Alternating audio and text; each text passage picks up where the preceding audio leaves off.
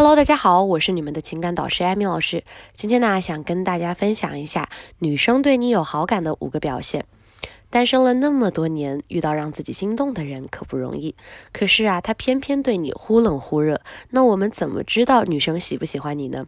首先，第一点，对方时常赞同你的意见吗？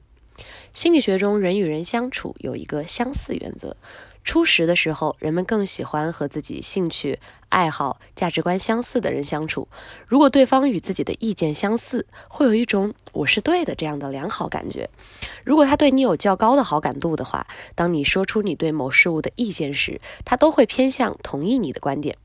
就算对方是一个很有原则，并不完全不同意你的意见，会补充说你的意见也很有道理。所以啊，如果对方时常与你意见不合的话，那就应该是对你没有太多的好感度。那这个时候呢，我们就可以需要去建立一下我们跟他之间的一个好感度问题了，不要急着就是要去告白呀或者怎么样的。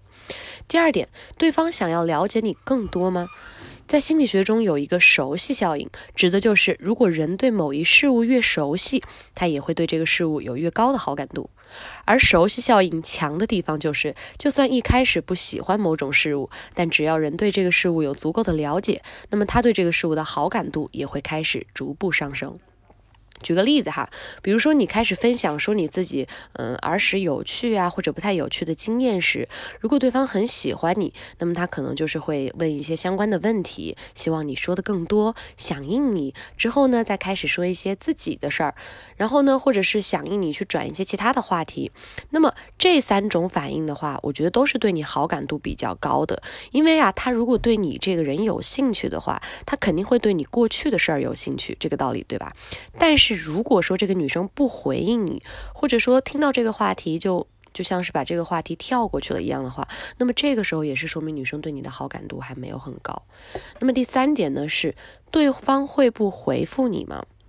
如果你喜欢的人呢，多次在这个对话中不回复你，那么他对你的好感度呢是绝对不高的。如果只是一两次，或者是因为一些实际原因真的太忙而忘记回复，可是如果是经常发生的话，那么这个明显的是动机性的遗忘，因为对方的潜意识中根本不想与你聊天。可是如果有意不回复你，他们又会受到其由超我形成的冲突和焦虑。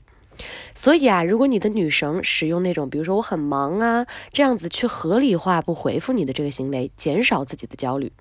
这个时候啊，他回不回复你的时候，就是他一个态度的表现了。其实啊，他回不回复你最重要的一个因素，就是他想不想回复你。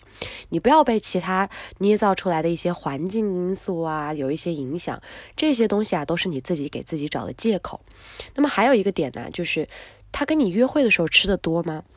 其实这个小 tips，我觉得大家可以认真的在你们的约会中观察一下对方。有实验表明啊，对于一般朋友，女孩子在自己喜欢的人面前的吃量会比较少。然后你如果有幸可以跟她一起去吃饭的话，我觉得大家可以去留意一下她的饭量。为什么呢？因为当她跟一个喜欢的人相处的时候，她的心里是有些紧张的。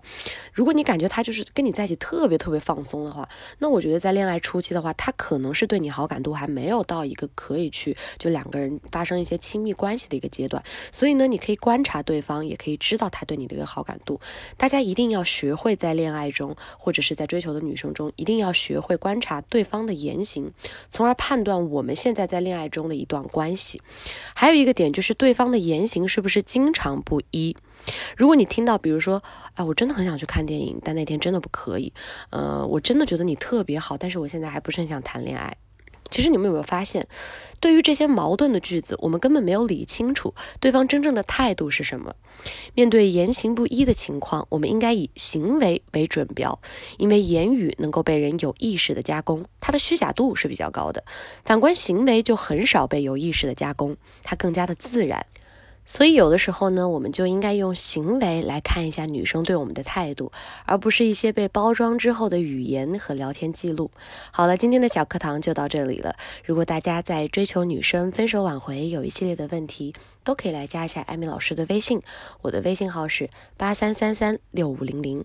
我呢也会经常在朋友圈给大家更新一些聊天的小技巧呀，包括跟女生沟通时候的一些方法等等等等。没事的时候呢，也可以来翻看一下我的朋友圈。当然呢，你们有任何的问题也可以来私聊我，我都会给你们做一个一对一的解答。再说一遍，我的微信号是八三三三六五零零。今天的小课堂就到这儿，我们微信上见吧，拜拜。